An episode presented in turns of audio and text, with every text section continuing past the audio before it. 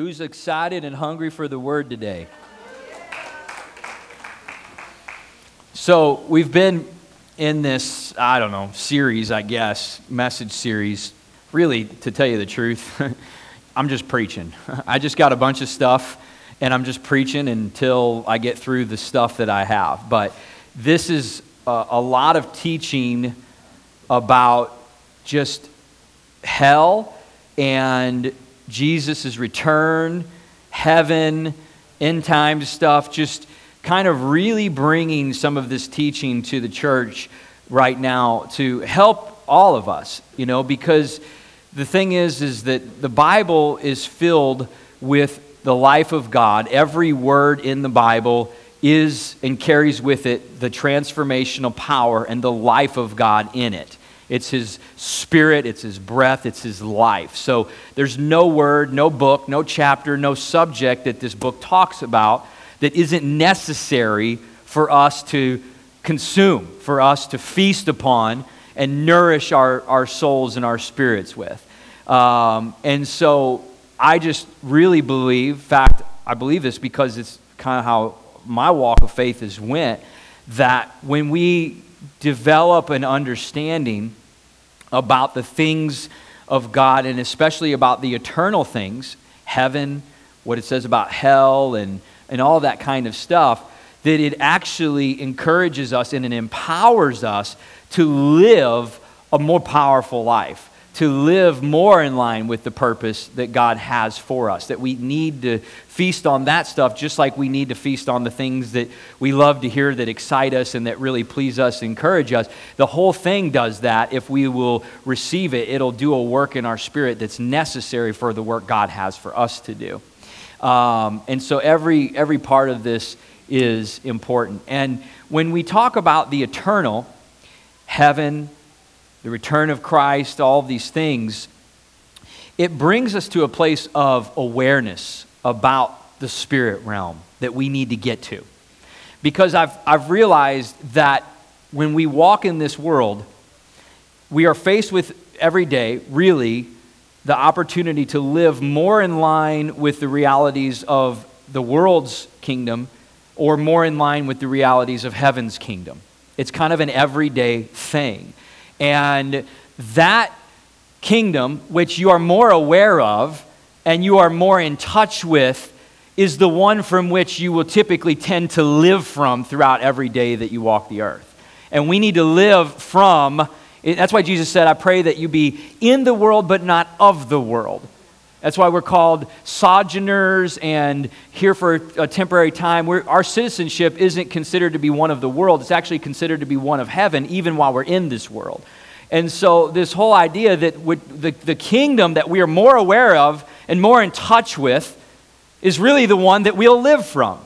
And we need to live from heaven's kingdom and heaven's realities more than we live from the world's realities and the things that perplex us and limit us and the things that God's called us to in this earthly environment.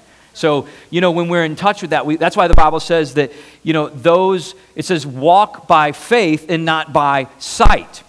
So, walking means every day to live your life in a way that aligns more with faith, not by sight. Those two things demonstrate faith is realities of heaven's kingdom and what God says and what His Word says.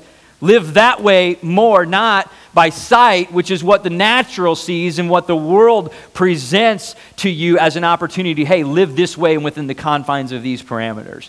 That's what the enemy of the world would want you to do. She says, walk by faith and not by sight, meaning live from heaven, don't live from the world.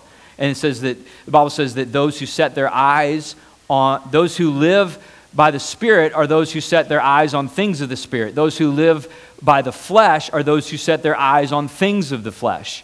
So there's a direct indication of that which you see, that which you're aware of, is actually that which you live out.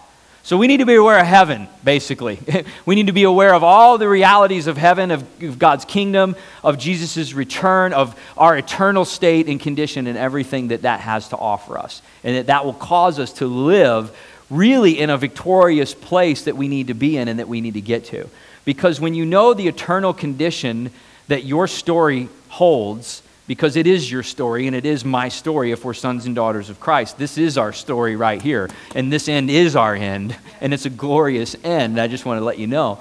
But if you know that, it gives you a sense of hope, a sense of strength, and a sense of joy that the enemy can't rob you from with the attacks that this world brings against you because you're not living according to this world. If we were just living in this world, it would perplex us, it would drain us, it would bring us down so much more. But we're saying we're living toward heaven, toward an eternal condition that's far better than anything in this world. So, really, Satan can never take that from you. So, what can he really do to you? right? I mean, he can attack and he can try to destroy the works of God in your life, and we need to fight him. We don't just sit back and say, oh, I'm just going to wait. I mean, we fight him, but the, the, the fact that we know where we're going, we know what the end of the story looks like. For me, guys, it gives me so much faith and so much strength and so much what I would be cons- consider to be advantage, advantage over the enemy when he comes against me in my life because I know he can't take those things which are most precious to me. He can't take that which is eternal. He can't take that that I've sowed into my children who've accepted Christ, who've been baptized, and who've confessed Him as Lord. They, he can't steal that. He's, he's lost that battle already. And that means that whatever He brings against me is really very small in comparison to the big God and the big future that we have. Amen? The last couple of weeks, we, we talked a lot about hell because I wanted to educate you about this place the Bible speaks on of hell. And then last week we sort of jumped out of that. We jumped out of hell. that was pretty good. Uh, and, we, and we jumped into a little bit about the return of Christ. And we kind of started in there, and that's what we're going to pick up today. But I just want to tell you that um, this is kind of like censored stuff. So if there's kids in the room today, just, just be prepared. Uh, because really, there's some pretty graphic stuff here. And I would say this is like almost R rated, you know, in the sense that the language and the imagery and and the some of the violence pictures that we see um, is, is a lot to take in. But that's the Bible, you know, it's, it speaks about these things. And so I'm just saying that we, our kids, uh, they all have their own Bibles. Well, the four of the six older ones are, can actually read them right now. And so we give, most days, we have them take quiet time and read their Bible, and you know, they have, some of them have the kids' version, so it's easier to read and all that. But we just we make them spend time in the Word of God, and now they want to. It's like we don't I don't have to make them; they want to do it. But we structure that into our life, and uh, so I'll never forget Bella. She's 11, and she was reading one day. This was probably a couple years ago. And uh, speaking of like how the Bible has some, some pretty graphic things, you know, she came to us and she's like, Dad, uh, Mom, Dad, like, what, what is a harlot? Oh, Oh, where have you been reading, honey? Song of Solomon? Oh. It talks a lot about breasts. And uh, it's like, whoa, okay. So he's like, be ready for that, you know?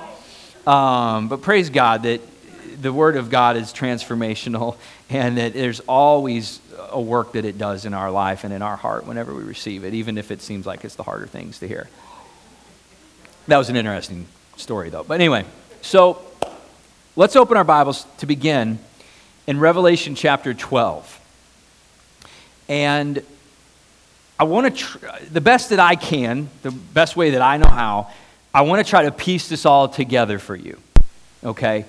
Hell, the beginning of creation, the fall in the garden, Satan's rule sets in over the earth. God is still on high. Then ends up sending Jesus. He divests Satan of his authority over sons and daughters and gives us authority back. But Satan's still present in this fallen world, still wreaking havoc. And only those who live with the new authority that they've been given actually have him under their foot in the way that they live out every day. So I'm, I'm wanting to kind of piece all this together for you and then look toward what is yet to come that hasn't happened yet. But it is important to note when you read the book of Revelation and when you study these things you can't always be absolutely certain of the sequential order of stuff.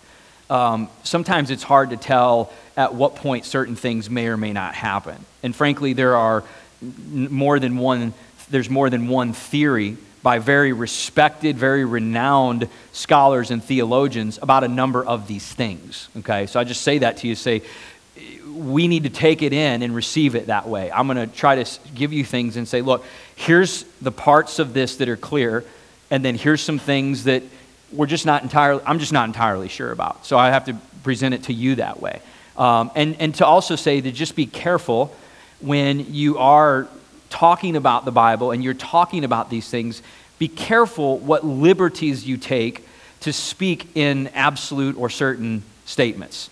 Like, oh, this is definitely, you know, what happens. Oh, this is what occurs. Well, just be aware, especially when you're talking about unfulfilled prophecy in the book of Revelation, that there are a lot of people way smarter than me, and they have different theories on some of these things. Okay? And so I don't want to ever come and say, hey, this is what it is. Like, I come and say, this is what we know. This is what we can certainly see to be true. These things happen but maybe in what order or how this takes place or what this really means in imagery, we don't know entirely. Okay, here's some thoughts and some theories on that. So, the first part I want to do is go to the book of Revelation in chapter 12, verses 7 through 9. We're going to kind of just take a, a, quick step back before we jump forward. And uh, verse 7, it says, War broke out in heaven, and then Michael and his angels fought with the dragon. Now, every time you see the word dragon, that represents Satan. Okay? There's the dragon, which is Satan. And then we'll get into it in a little bit. There's what's called the beast of the sea, which is the Antichrist. And then there's the beast of the earth, which is the false prophet. Let me just stop and make a little point here Satan, Antichrist, false prophet. Three. It's commonly referred to as the false trinity Father, Son, Holy Spirit being the true trinity, right?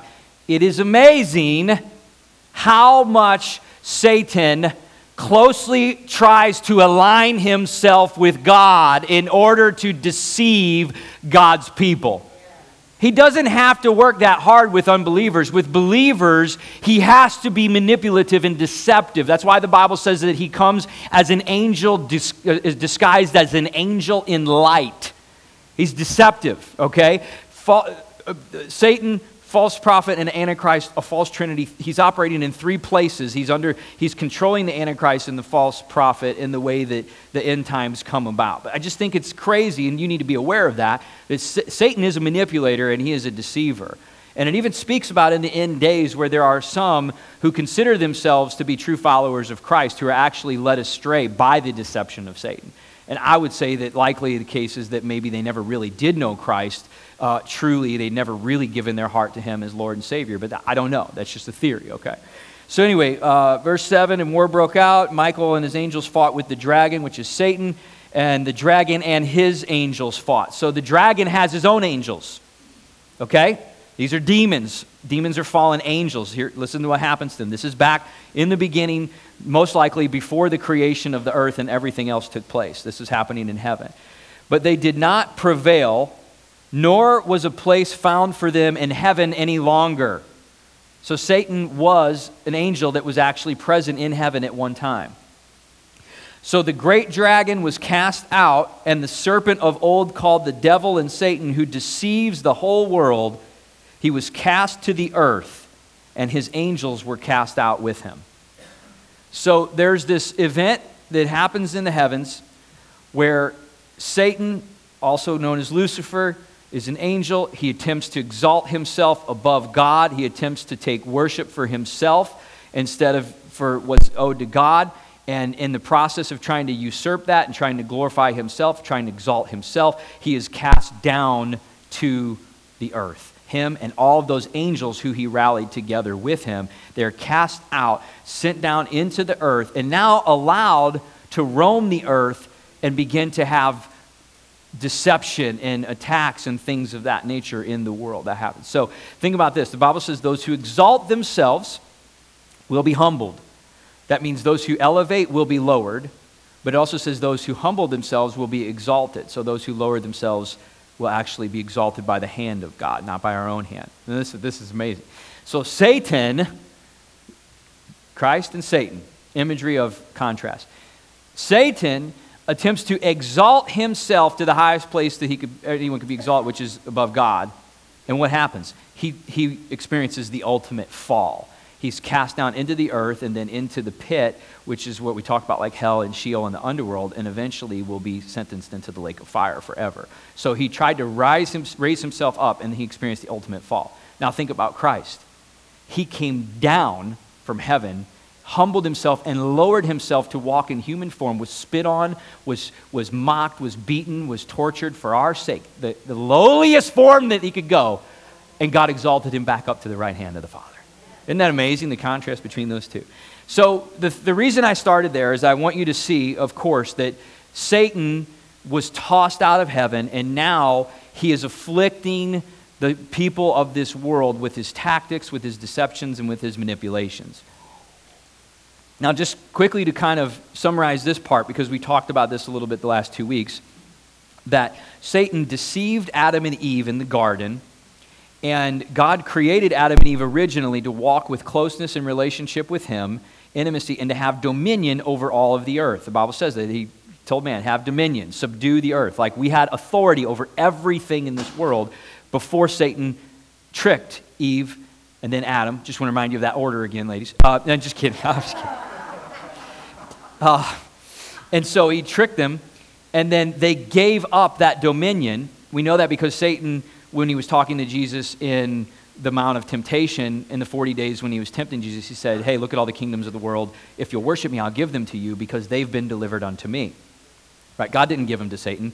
Man relinquished them to Satan in the garden. And so Satan now has this ability to wreak havoc on the world.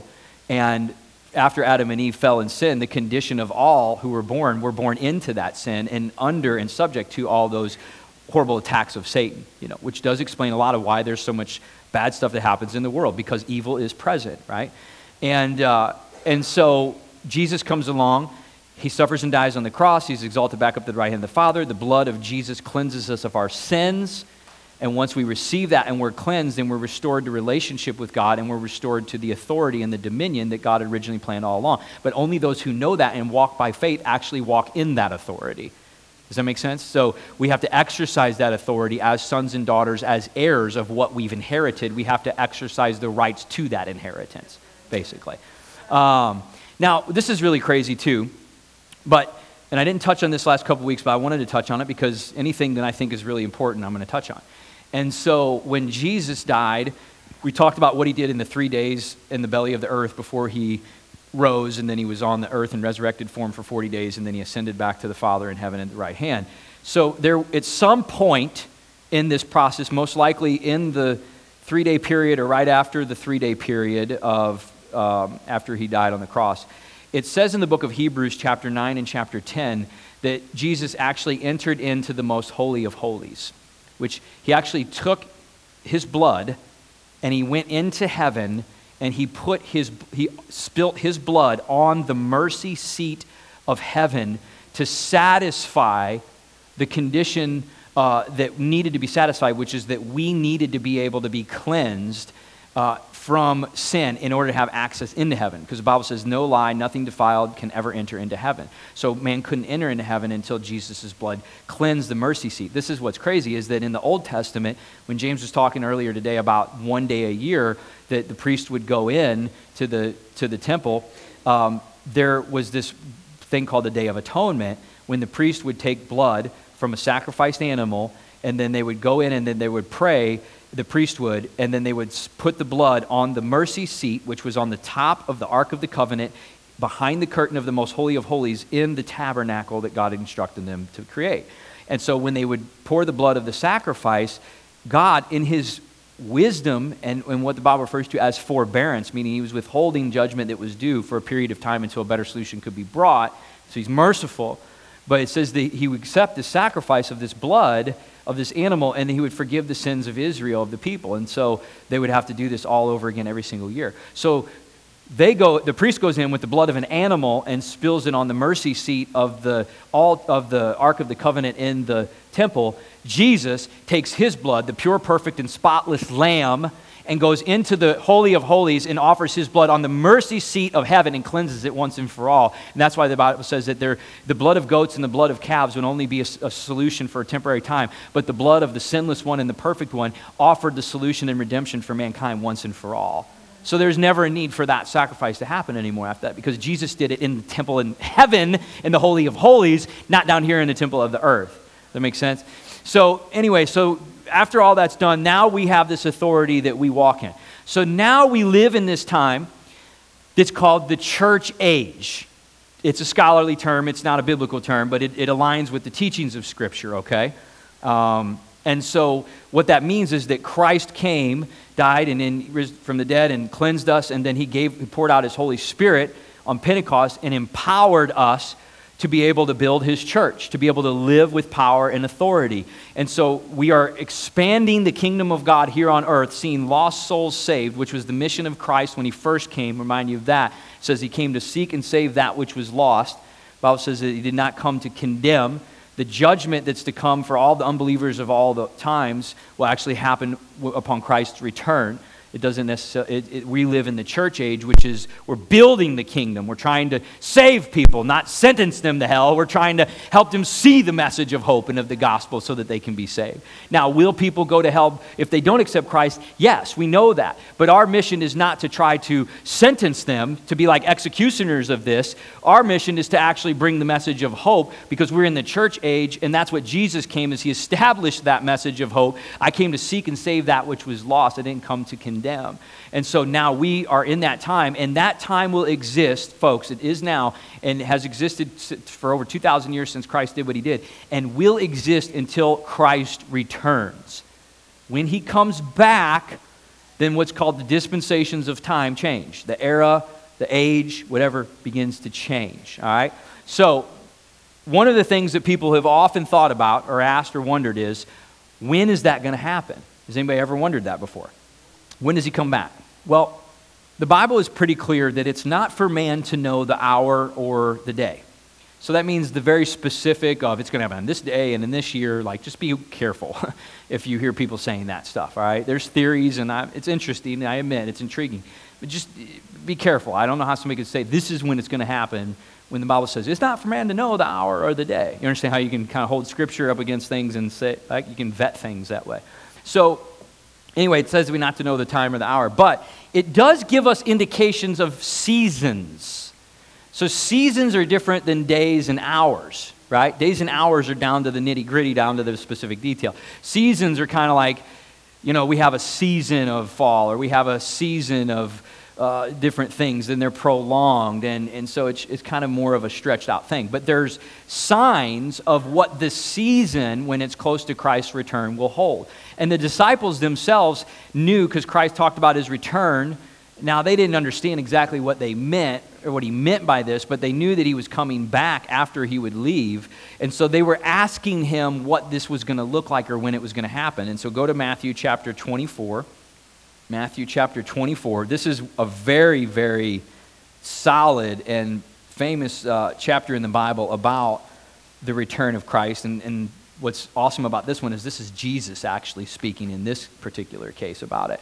Um, so, verse, let's pick up in verse 3. So now, as he, Jesus, sat on the Mount of Olives, time out. So, this is awesome. So, he, where is he at? He's on the Mount of Olives. Do you remember when I talked about the last couple of weeks that when Jesus ascended into heaven after the 40 days, where was he at?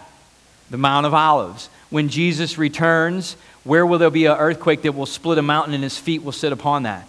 The Mount of Olives. What did the angel say? As he's, as he's ascended, so shall he return right? When they saw Jesus go up into heaven. So he's this Mount of Olives is, is of great significance. And I just think it's interesting that they're asking about when he's going to return, and he's talking about when he's going to return, and they're on the Mount of Olives.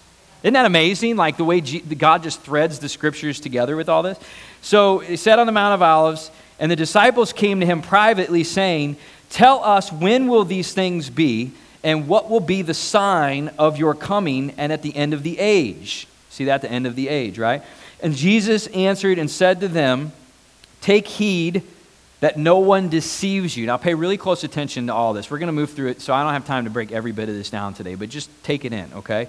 Uh, For many will come in my name, saying, I am the Christ, and will deceive many.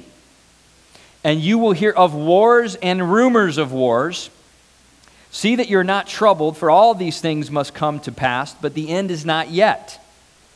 For nation will rise against nation and kingdom against kingdom. There will be famines, pestilences, and earthquakes in various places. Now, by the way, earthquakes also create a lot of chain reactions because the tectonic plates in the earth begin to shift, and that sets off things like volcanic eruptions, it sets off tidal waves and tsunamis. There's just cataclysmic events are often triggered by what's happening beneath the earth. Another interesting thought beneath the earth, right? So, um, nation will rise against nation. Okay, earthquakes in various places. All of these are the beginnings of sorrows. Okay, I alluded to this, I think, in week one, but didn't, we didn't read these verses. Uh, all these are the beginning of sorrows. That term, beginning of sorrows, is a term that also was used to describe a woman who goes to, into uh, delivery, to give birth. But as many of you women know um, that have given birth, there, there's a building process up to that point. Like contractions start even many times like weeks in advance to kind of get the body ready and, and prepare the, the woman for childbirth. And then the contractions start to get a little closer together. And then when they're at like a minute apart, it's time to go to the hospital. Been there plenty of times. So Katie's like, let's go, let's move this thing along. Come on. I'm like, just take your time, you know, run, let's jump. Anyway, so, and then they get to the point at the end where they're, they're just seconds apart and they're the most painful and with great intensity. And then the beautiful birth is brought forward, and everything that the pain was endured for is now worth it all, right? This is a picture of the way that the earth begins to suffer. The earth is the beginning of sorrows. There's groanings, the Bible talks about the earth has. So there's this building type of thing that's occurring in the earth where these cataclysmic events are going to increase with more frequency and more intensity and greater levels of destruction. Okay? So that's when he says the beginning of sorrows. And then he says in verse 9, they will deliver you up to tribulation and kill you, and you will be hated by all the nations for my name's sake. So, in the end time, right before Christ returns, is, there's a period that's known as the Great Tribulation. And I'm going to talk about that. I don't know if I'm going to get to a lot of that today. But the part that I'm going to hit on, which you see here, is that there is a, a lot of horrific and suffering types of things that are happening during that period, many of which are happening because the earth is being destroyed. And these are actually being brought on by the judgment of God um, from heaven. But there's also the Antichrist that's reigning in power, and it talks about how he is seeking to get all of those, all of those who are alive on the earth at that time to take the mark of the beast, and if they won't, that they'll be killed. So we know that there are many in the final days who will be martyred for Christ's sake during the time and the reign of the Antichrist. And so, verse 10, it says, And many will become offended and will betray one another and hate one another. And then many false prophets will rise up and deceive many. Notice all the deception, all the disunity, and all of the discord. Do you recognize in our nation today how so much of what's happening, I mean, I don't know if you see this, and I just feel like I kind of see beneath, behind the scenes a little bit or whatever, between the lines. And it's like every issue now becomes an issue to try to divide people. Like, when did, you know, one person's Uh, court case become like a, a reason to divide the country? You know what I mean? It's like everything now becomes an opportunity to create more division. And that's what Satan does. He tries to isolate and divide, he, he tries to conquer from within. And if he can divide those who are unified and they become disunit, uh, disunited, then he can bring them down one step at a time. And this is what will be represented in a dramatic way during the end days. In verse 12, and because lawless, lawlessness will abound, the love of many will grow cold. So the Bible says another place this whole idea of lawlessness that in these times that people will look upon things and they will say that what's wrong is actually right and what's right is actually wrong. Things that would be so difficult for us to even conceive like how could you think that that is right? It seems so logical that it's wrong, but the, the enemy will deceive like a whole bunch of the world in things that seem so obvious to us, right? Um, but he endures until the end shall be saved, and this gospel of the kingdom will be preached in all the world as a witness to all the nations, and then the end will come. And then the end will come. There is this building up to this point, and all these things are happening. Again, there's a period of what uh, we see is seven years of the Great Tribulation, and the seven years is actually sparked by the uprising of one who will come to power who is known as the Antichrist.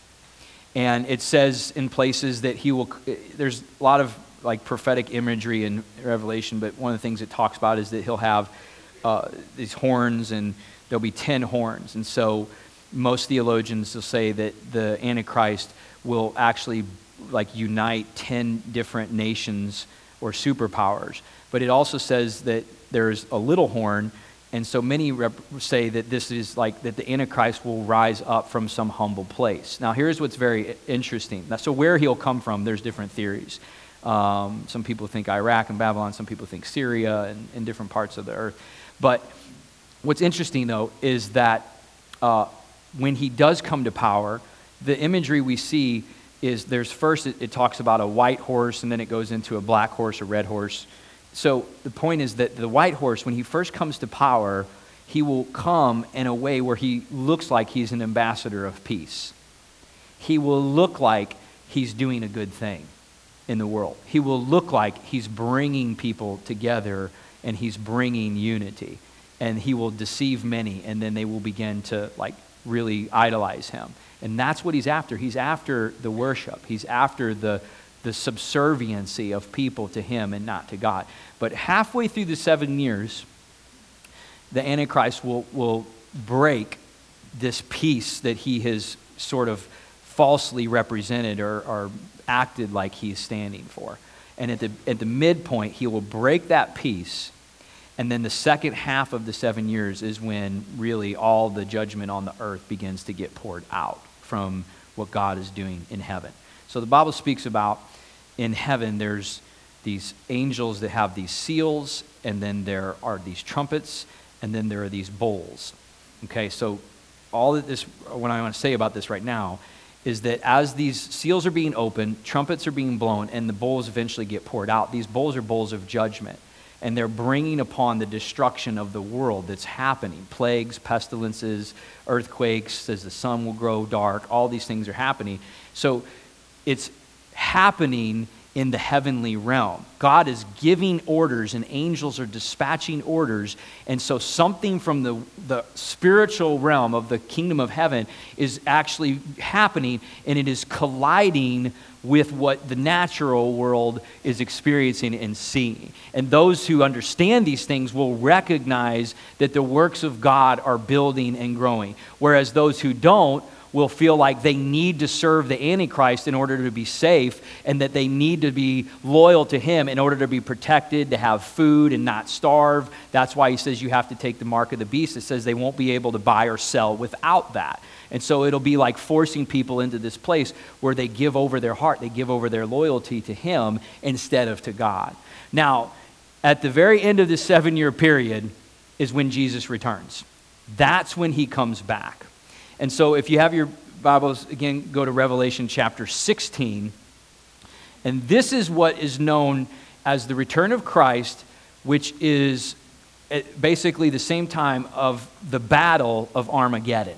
In the battle of Armageddon, I'm going to spend some time on now today, and it, it's probably going to end up ending there.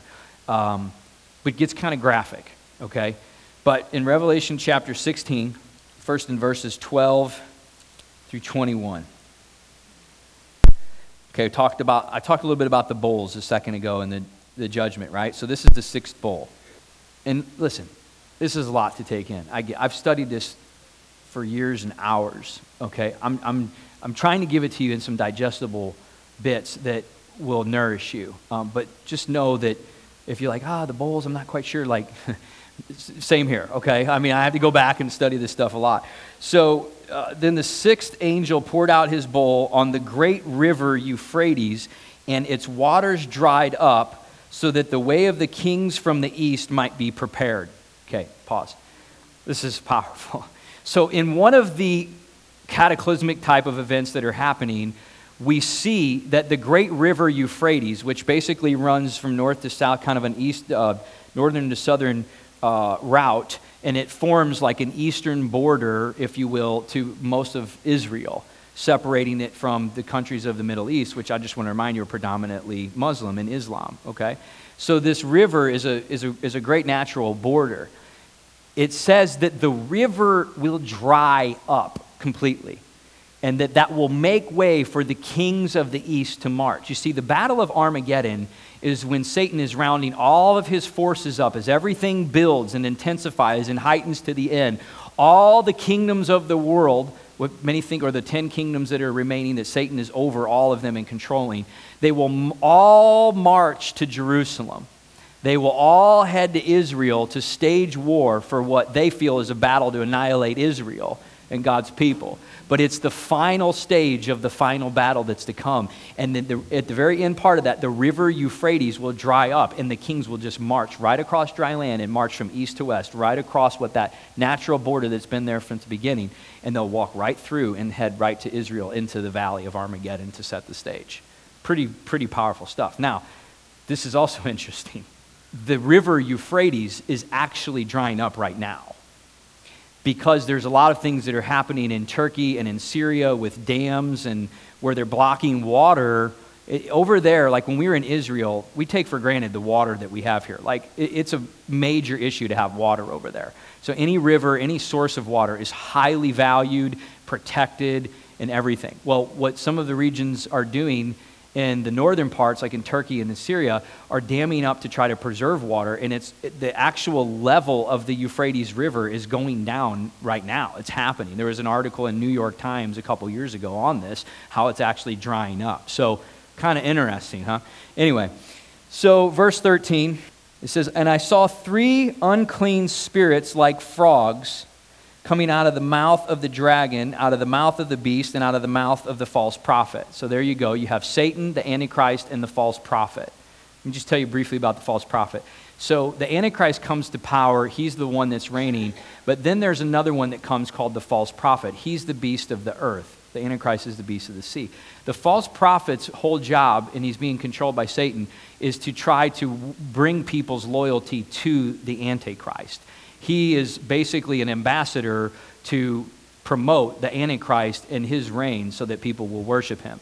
It says that at that midpoint of the seven years when the treaty is, when the peace is broken, that the Antichrist, or that the false prophet actually makes an image, a, a statue of the Antichrist, and that causes people to worship. Because listen to this, he does a miracle sign where he actually causes the statue to speak. Satan has powers too. Very demonic, very manipulative, but he does carry forth supernatural powers. That's like when people say, dude, it was so weird. Like I was praying with a Ouija board and something happened. I'm like, no crap, something happened. Do you know what you're doing? Like, yeah, that stuff is real. There's demons, there's evil stuff that Satan does. So, so this, anti, this uh, false prophet will make this statue begin to speak and will look like, wow, and it will cause the people who are being deceived to worship the Antichrist. And this is crazy. But at that midpoint, it says that he will go and sit down in the temple in Jerusalem, which was originally where God's people built the temple. He will sit down in a chair in the temple and declare himself as God. It's what's called the abomination of desolation. The Bible speaks of it in several places. He desecrates the temple by Satan himself standing in God's chosen place and declaring himself to be God and vying for the loyalty and the worship of all who are left on the earth. That is when the whole thing triggers and the last three and a half years begin to unfold before the judgment comes. In verse 14, it talks about the, the three, the false trinity there. The verse 15. Behold, I am coming as a thief. Blessed is he who watches and keeps his garments, lest he was naked and they see his shame. So God is speaking here, saying, Blessed, I come as a thief. Other places, it says he'll come as a thief in the night. It says in the twinkling of an eye. It's just going to happen, just like that. I don't understand that completely, but in the scope of how we measure time, I think it's just going to be like boom, in an instant, it's just going to unfold. And so he's, what is the important part that we need to know? If we say, well, I don't know exactly what day, I don't know, you know, what order all this stuff happens. The important point that we have to know is that we have to live ready. That's it. We have to live prepared as if it could happen tomorrow, today. It, it just, that's the way the posture of the Christian needs to be bent in the walk in this life is that I know where my eternal condition lies, and it could happen any day, and I'm ready. I'm living with purpose today so that I can serve God and bring His will into this earth as much as He'll use me to do because I might not have tomorrow to do it. And that's the real warrior, that's the real posture of the Christian, folks, that we have to see that we need to be living. Not apathetic, not I'm going to live in my own pleasures and enjoy my time, you know, and make sure that I'm happy. I know that that's a lot of the world's thinking, but that's not the way that the Christian is called to live, right? We're called to live ready and to serve God every single day. And it is the blessed life, praise God, that there is abundance of blessing in that. It's just that we seek Him and His will. We don't seek pleasure and contentment first. That's the whole thing. Moving down into verse 17 through 21. And then the seventh angel poured out his bowl into the air, and a loud voice came out of the temple of heaven from the throne saying, It is done. Okay, so this is setting the stage now, the final happenings on earth, and Christ is getting ready to return. And there were noises and thunderings and lightnings. And then there was a great earthquake, such a mighty and great earthquake as has not occurred since men were on the earth. Do you remember what I said last week about the ring of fire? If you weren't, is anybody not here last week? Didn't hear it? Okay. Sorry. You can watch the podcast. No, I'm just kidding.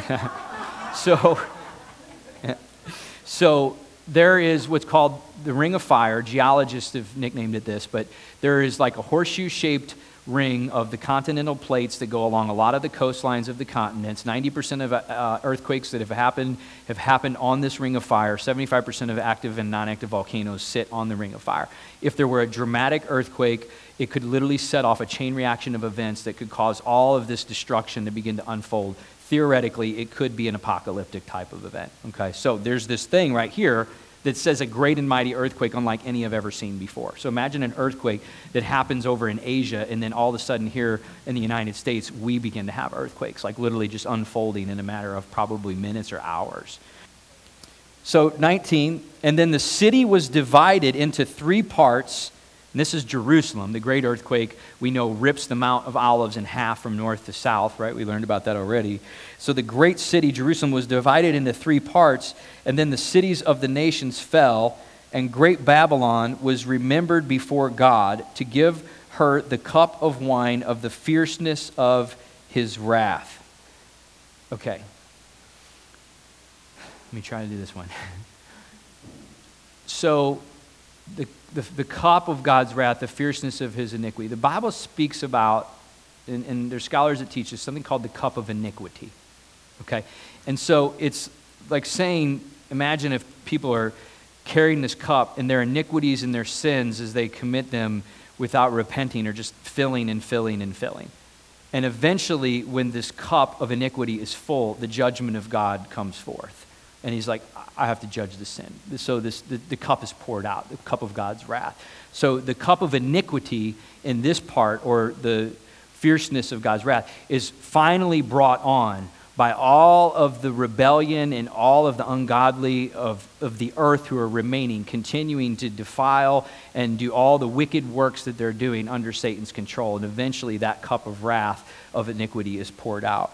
And then it says here that. Uh, that Babylon was remembered before God. So, another place it refers to Babylon, which is kind of like the empires of the world that are now united under Satan's authority, as this is kind of graphic, but it refers to her as the great whore or the great harlot, because that she's now went and, and tried to seduce and tempt, imagine Satan in his kingdom, seduce and tempt those who would be for God and lure them away into the pit and the trap and, and pull them into seduction and caught up in sin and they're deceived and manipulated. Many, again, just remind you, many, it says, who, confess, who proclaimed to know God will be deceived. So, we need to make sure that we are right with Christ. We need to know that we've given our heart to Him and that we, He is our Lord and Savior and that we live for Him every single day. And then it says in verse uh, 20, and then every island fled away, and the mountains were not found. Great hail from heaven fall upon men, fell upon men. Each hailstone went about the weight of a talent, so giant hailstones.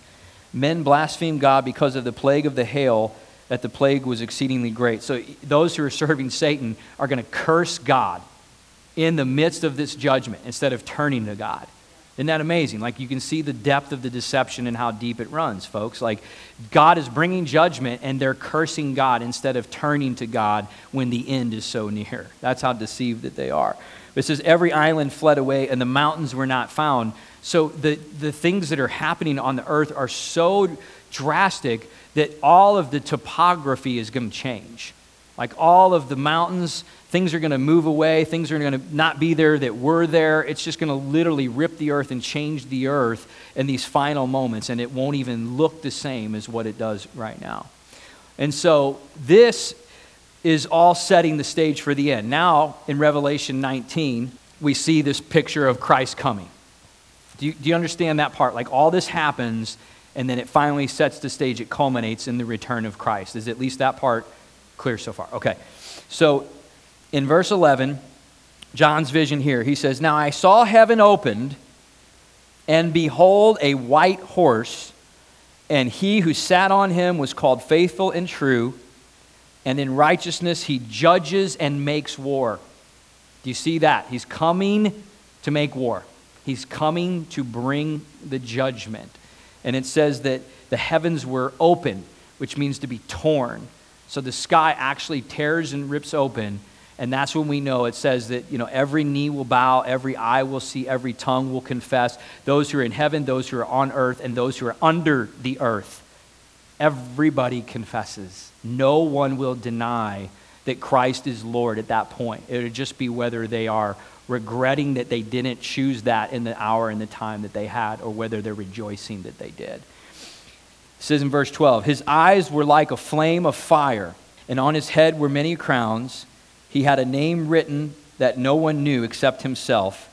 He was clothed with a robe dipped in blood, and his name is called the Word of God. So, in a lot of pictures that you see, John especially, um, there are some images I think that Ezekiel had, but you know, we see Christ. You see eyes of fire, but you see a robe of, of white, but you see the tip of white dipped in red and blood. So Christ is love and compassion and mercy, but he is also just at the same time. And he is consistent in all of his ways to maintain those attributes of his character. He is never unjust and he is never unloving hard to wrap our mind around sometimes, but you have to realize that the nature of God is always consistent. He's loving and merciful, but He also brings judgment upon those who are rebellious as well. And then in verse 14 it says, And the armies in heaven, clothed in fine linen, white and clean, followed him on white horses. So, armies in heaven, who is that? That is us. Okay? Now, there's, there's groups of people. Let me just break this down. I think this is interesting. So, the armies in heaven most likely refer to, first of all, angels. But listen, we are not angels. And some people think, like, when we die, we turn into angels. Not true. Okay, we don't turn into angels. The angels in, in God's creation of man are very separate. In the Bible, it's very clear that angels actually uh, want to know things that God has revealed to us, it even says in other places of Scripture, of his wisdom and of his knowledge. So, anyway, angels are part of the army that come back. Um, the saints of old who have already died before Christ uh, and went on to be with the Lord, that died in faith and that we talked about were released out of Abraham's bosom.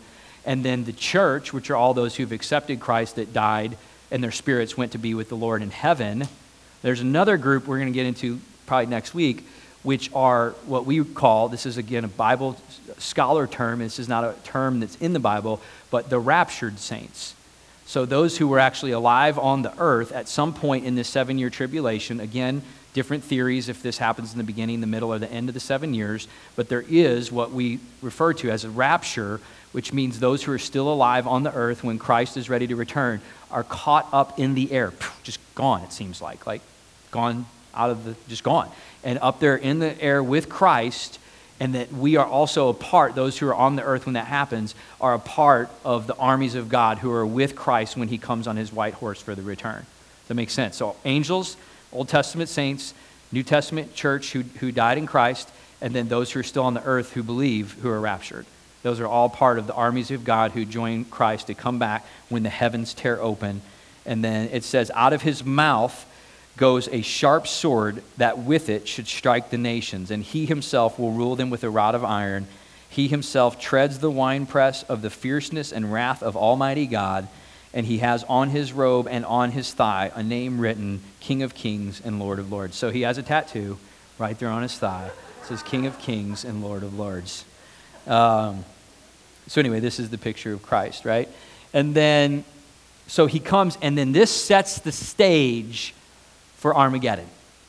Mind you, again, all the armies of the earth have marched, all the, the ungodly kingdoms have marched down into Armageddon. Listen, we're going to Israel next year. If there's any way that you could ever do this, we're, we're hosting a trip. I, I would encourage you to just pray about it. Uh, there's details on our website about it. We're taking a, a, group from our church and some other churches that are joining us in March of next year. It was a life changing trip. The reason I say that is on that trip, we, were, we visited a place that was called uh, Tel Megiddo, this ancient city of Megiddo, and this mountain on Megiddo overlooks the valley of Tel Megiddo, or Har Megiddo in Hebrew, which is where we get the word Armageddon in English. Har Megiddo is Hebrew. Armageddon is our English word, okay? And so we were on the mountain at Megiddo overlooking the valley of Armageddon quite possibly the most breathtaking sight I've ever seen. I guess because knowing so much of this is going to happen. And we were looking, and, it, and the valley goes for hundreds of miles, and it's miles to the other side of the other mountain range. And you could just literally see how millions could march into this valley, and the greatest bloodbath in history would occur. In fact, Napoleon, you know Napoleon, right, of France, he said himself that this was the greatest setting for a battle that he had ever seen in his lifetime. And Israel fought many battles in this valley, but this is where the final one will take place. And so we were standing on this mountain overlooking all this, and it was breathtaking. But in, uh, in Revelation 14, can I have a few more minutes just to finish this? Is that okay? All right. So in Revelation 14, verse 14, talking about Armageddon, so you, the thing is, like, there's parts in Revelation 19, and then there's parts in 14, and then there's parts in 16, and there's like these different pictures of the same thing. That's what makes it hard to, like, you know what I'm saying? You, you got to kind of piece it all together and, and just take it as it is. And so in verse 16, I'm sorry, in verse 14, it says, And then I looked, and behold, a white cloud, and on the cloud sat one like the Son of Man having on his head a golden crown, and in his hand a sharp sickle. Sickles are used for harvesting. Okay? I talked a little bit about this last week, but this is where this is. We're going to go there. Another angel came out of the temple, crying with a loud voice to him who sat on the cloud Thrust in your sickle and reap, for the time has come for you to reap, for the harvest of the earth is ripe. And then he who sat on the cloud thrust in his sickle on the earth, and the earth was reaped. So at the very end, Christ comes back. We know he's on a white horse. We know there's a sword coming out of his mouth. We know that he also has a sickle. And the angel says, Sink your sink, sickle, say that seven times fast, sink your sickle into the earth. And he sinks it into the earth, and he reaps the harvest. And then the next angel, it says, Then another angel came out of the temple, which is in heaven, also having a sharp sickle. And that angel came out from the altar who had power over fire, and he cried with a loud voice to him who had the sharp sickle, saying, So this is a this the Son of Man thrust the first sickle into the earth. This is an angel getting ready to thrust the second one. Thrust in your sharp sickle and gather the clusters of the vine of the earth, for her grapes are fully ripe. So the angel thrust his sickle into the earth and gathered the vine of the earth and threw it into the great winepress of the wrath of God. And the winepress was trampled outside the city. So uh, Armageddon, the valley, all that just outside the city and runs from east to west. It's outside the city, and the blood came out of the winepress up to the horses' bridles for 1,600 furlongs, which is almost 200 miles. The bloodbath. Now, there's, there's a lot of questions like, what does that mean? Is there really blood like four foot high in the valley, like a, a new river? Maybe. Some people say it's just the carnage of bodies would be up to about four feet, which is where the bridles in the horses' mouths would go. Regardless of what exactly that looks like, you can see the carnage that's laid forth. It's all of the unbelievers, all the ungodly who are rebellious, who are following the Antichrist, led by him under Satan's control, who march in and done. Just like that. You see that there's not really a battle. You see that? It doesn't, there's not actually like a fight. Like Jesus returns and he says, Everything that I've said, everything that this was all about, it's here. Whew, done. Like the time is over. The new age is now beginning to set in, and this is going to change. And so in Revelation, uh, where was I at? 14? Verse 20. And so let me just read you in 19, verses 17 through 21 of this same event, just a different part. So it says, Then I saw an angel standing in the sun, and he cried with a loud voice, saying, to all of the birds that fly in the midst of heaven. Listen to this come and gather together for the supper of the great God. They're going to come and feast on the carnage and on the flesh. Pretty gruesome. 18 that you may eat the flesh of kings, the flesh of captains, and the flesh of mighty men, the flesh of horses and those who sit on them, and the flesh of all people, free and slave, both small and great. And then I saw the beast, the kings of the earth, and their armies gathered together to make war against him who sat on the horse and against his army. You're tracking with me through all that, right? Where we were?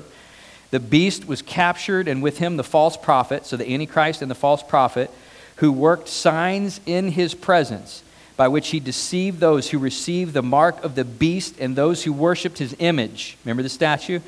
Those two were cast alive into the lake of fire burning with brimstone. They are the first two, the false prophet and the Antichrist, to go to the lake of fire. Remember, that's not Sheol or Hades under the earth. That's different. Lake of fire is the final destination. These are the first two that get cast in to the lake of fire, which is eternal damnation, torment, weeping, and gnashing of teeth. The worst part of that, folks, is separation from God. That's the worst part of, of this place, the lake of fire.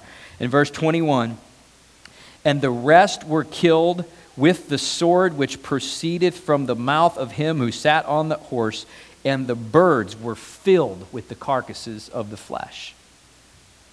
So he feasted the birds. All this carnage, all those unbelievers who marched and rallied together.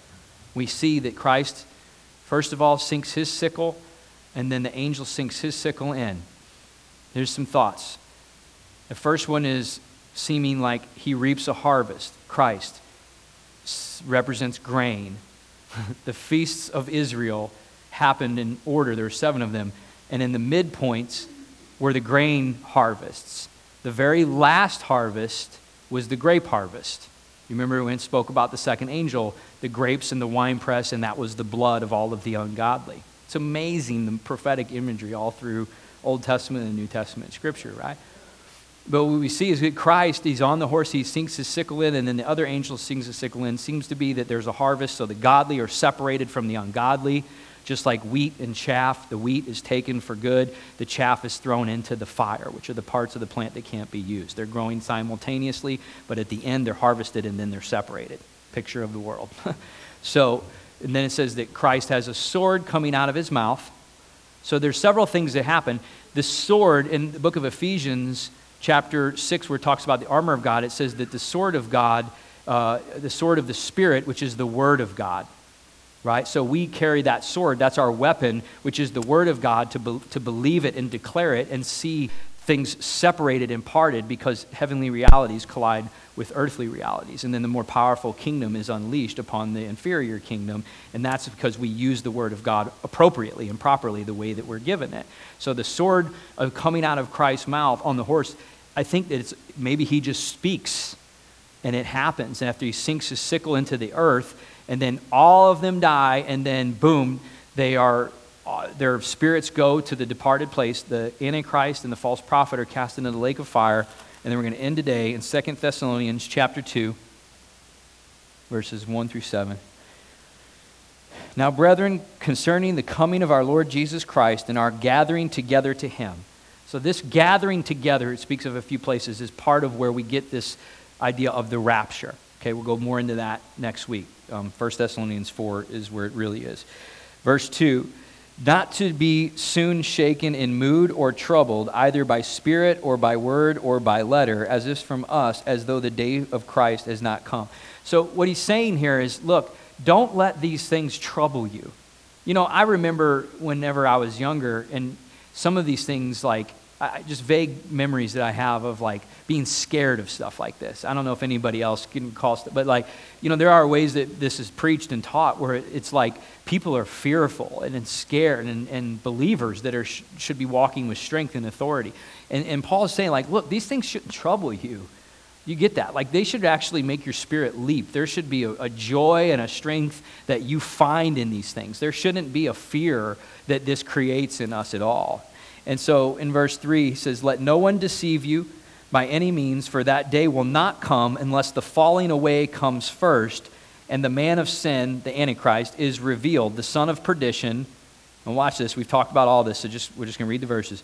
Who opposes and exalts himself above all that is called God and that is worshiped, so that he sits as God in the temple of God, showing himself that he is God. So the, none, none of the end comes until all these things happen, he's saying. Do you not remember that when I was still with you, I told you these things? And now you know that what is restraining, that he may be revealed in his own time. For the mystery of lawlessness is already at work, and it's building, still building now.